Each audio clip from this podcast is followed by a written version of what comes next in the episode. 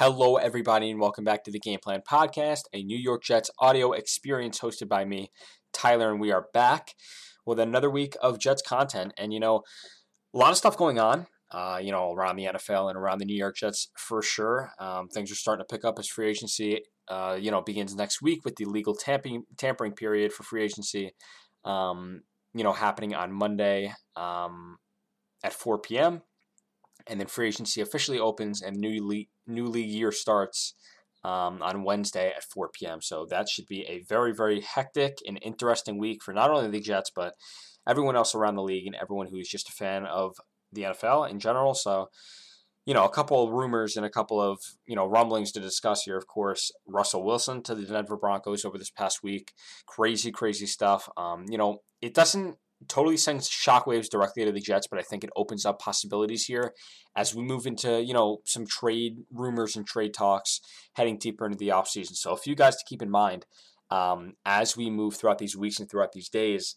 Um, you know, heading, as I said, deeper in the offseason and deeper towards free agency beats. The Jets, of course, are going to improve this team any way they can. And I think Douglas is really willing to part with, you know, valuable draft capital to really, you know, get instant improvement and instant, um, you know, I think talent just either on the offensive line or at wide receiver or, you know, anywhere uh, across this team. So, you know, of course, the Jets, their first really uh, move of the offseason here um, is re signing Conor McDermott. Um, you know, not exactly what everyone had in mind is that blockbuster move here, but uh, we start off slow. We start off slow with signing Conor McDermott to a one year deal per Ian Rapoport. Um, you know, of course, a versatile veteran offensive lineman who provides depth um, at either tackle spot. So that is, you know, I guess a good re-signing there. Douglas seems to like McDermott a lot. Um, a one-year deal doesn't hurt, of course. You probably got, you know, not too much, um, of course, to hurt that cap. So um, glad to have him back.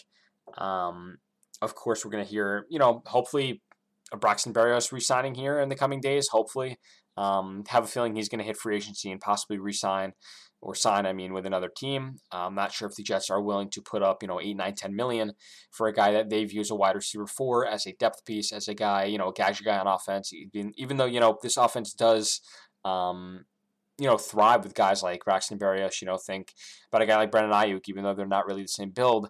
Um, you know, I think Braxton Berrios provides that versatility in the slot, and he could play in the backfield, of course, you know, on sweeps and such. So it's going to be interesting to see how the Jets do fill that role. Um, you know, if they don't end up re-signing Braxton Berrios, and you know, a guy in the draft, of course, is um, Jahan Dotson, I believe, out of Penn State. He's a guy who I could see filling that role, that Braxton Berrios role later in the draft. We're going to have to wait and see there, of course. Um, you know, once free agency rolls around and we start to get these signings, and I think we get, you know, a feel of what the Jets plan to do throughout the offseason and what they plan to attack in the draft. Um, you know, wide receiver can totally be, you know, kind of avoided in the draft if they were to sign or trade for Amari Cooper or sign Allen Robinson. They can still draft a receiver, but not as high as, you know, pick number 10, as uh, been rumored, um, you know, in the previous days. Um, you know, of course, bringing up Amari Cooper, um, of course, with you know Calvin Ridley and um, all that's going on with him, he's not going to be a tradable um, asset for the Falcons this year. You know, I think the Jets could really look at Amari Cooper and say, you know, he's only I think 27 years old. Um, had you know some productive seasons. You know, of course on uh, you know in Dallas and on the Raiders. Um, you know during his rookie year and sophomore year and things of that nature. But I think Amari Cooper would really help the Jets. You know in general, I think a bigger body, a guy, a guy that the Jets are looking for. Um, you know, someone who's bigger, taller, um, stronger, can get down the field, can make those contested catches, can run routes, of course, is a big one. um, so, you know, maybe look out for a guy like him. I think the Jets do want to trade for an established talent at wide receiver. I'm not sure if they want to, you know, handle that duty in the draft. And if they do, you know, all the power to them. I think, you know, there are a bunch of guys, Drake London, of course, Garrett Wilson, um, are just a few guys who, you know, may catch the Jets eye. I know Treylon Burks is rumored um, that Joe Douglas, you know, I believe, I'm not sure the term actually, it's not coming into my mind, but, you know, I think, you know, Burks has Joe Douglas's eye right now. I'm not sure if that's, you know, true or anything. Of course, these rumors come out every year, you know, of players. Um, who knows who, you know, Douglas is eyeing at this time on, you know, March 9th. Uh, you know, there's still a month and a half to the draft, so you don't really know exactly what um, GMs are thinking, of course. We don't even know there's not really a consensus number one overall pick yet, which is, you know, quite interesting and always fun come draft day. But um, moral of the story is, of course, you know, we're, we do not know until, you know, free agency rolls around, of course, and the Jets make their, you know, re-signees and all that good stuff. So um, we'll just have to wait and find out. Um, you know, of course, some other guys on the Seahawks, you know, from that Russell Wilson trade, you know, it's been rumored that the Seahawks are, you know, willing to, um, you know, I guess open up their team to potential suitors that may want to trade for, you know, younger guys, younger talent that, um, you know, may not want to be wasted on, you know, a Seahawks team that is looking like they may potentially rebuild here with Pete Carroll um, and Jamal Adams. Um, you know, a guy like DK Metcalf, a wide receiver, guy like Tyler Lockett, a wide receiver, those two guys, if they are available, I expect Joe Douglas, of course, to make that phone call on either of those guys to see if he can, um, you know, get them over here to New York. I think it would be a great, great addition to the roster. Either of those guys. I think Tyler Lockett, of course, brings his versatility and his shiftiness as a wide receiver, of course. Can play either spot, slot, and out wide, I believe. Um, and, you know, he did, you know, develop that rapport with Russell Wilson. Of course, Zach Wilson is no Russell Wilson quite yet.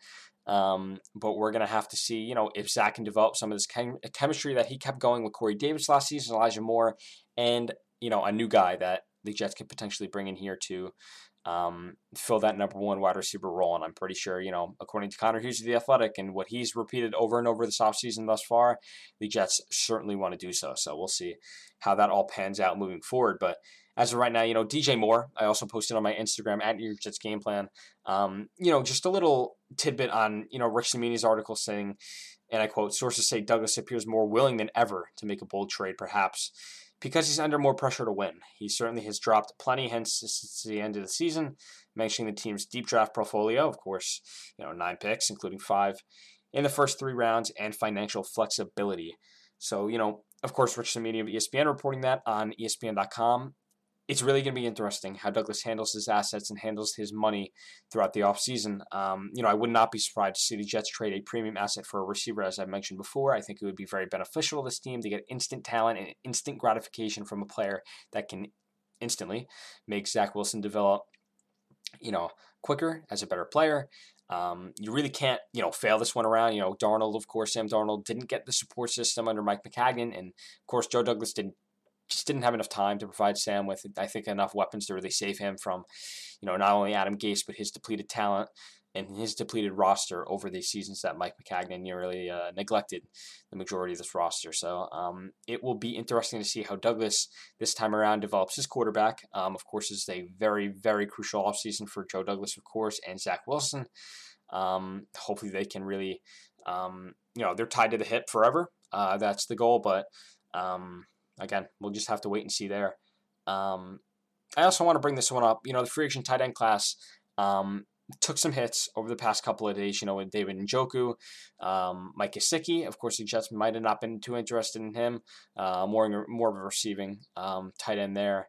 And um, Dalton Schultz, of course, the big name there, tight end, all franchise tagged by their respective teams. So you know, it's certainly a hit to this free agent market, and it's certainly a hit to the Jets' plans, as much as, you know, someone may not want to admit.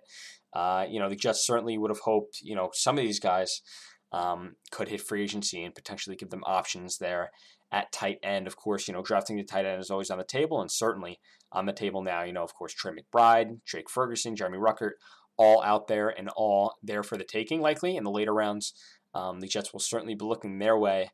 Um, you know, even if they, I think, acquire tight end for agency. So that will certainly be interesting to see how that plays out. Of course, Connor Rogers um, on Twitter, quote, no surprise free agent tight end class was decimated by franchise tag. It was a low number this year. Um, the Jets should look at someone like Maxx Williams uh, on the veteran market.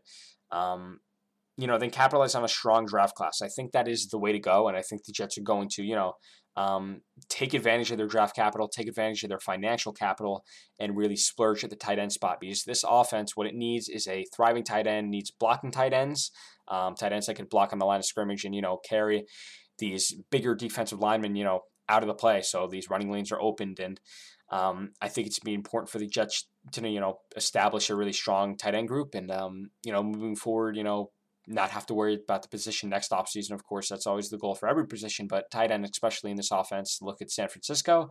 of course, George Kittle, uh, a monster there. Um, they also have, you know, a few other tight ends who are serviceable. The Jets really not having any serviceable tight ends last year other than really Tyler Kroft, who um, got hit with the injury bug throughout last season. So that is really it there. I just wanted to touch on a, you know, plethora of topics that the Jets, um, that the Jets are involved in and the Jets will be, you know, conversated about uh, on and on throughout the offseason. And just get ready um, because next week starts a very, very crucial week for the Jets, a very, very crucial week for this franchise. And I really can't wait so, really appreciate everyone sticking around for this episode of the Game Plan podcast. Make sure you follow my Instagram at New York Jets Game Plan, Twitter at New York Jets Game Plan, and make sure you read some of my articles on McJet Press. I do post there, you know, monthly, not as much as I want to, but I'll try to get more content out there for you guys. I just recently posted an article on Lorenzo Fatukasi and what it would take the Jets to re-sign him and if it's really worth it. So, again, really appreciate everyone sticking around, and I will see you next week for a very hectic one. See ya.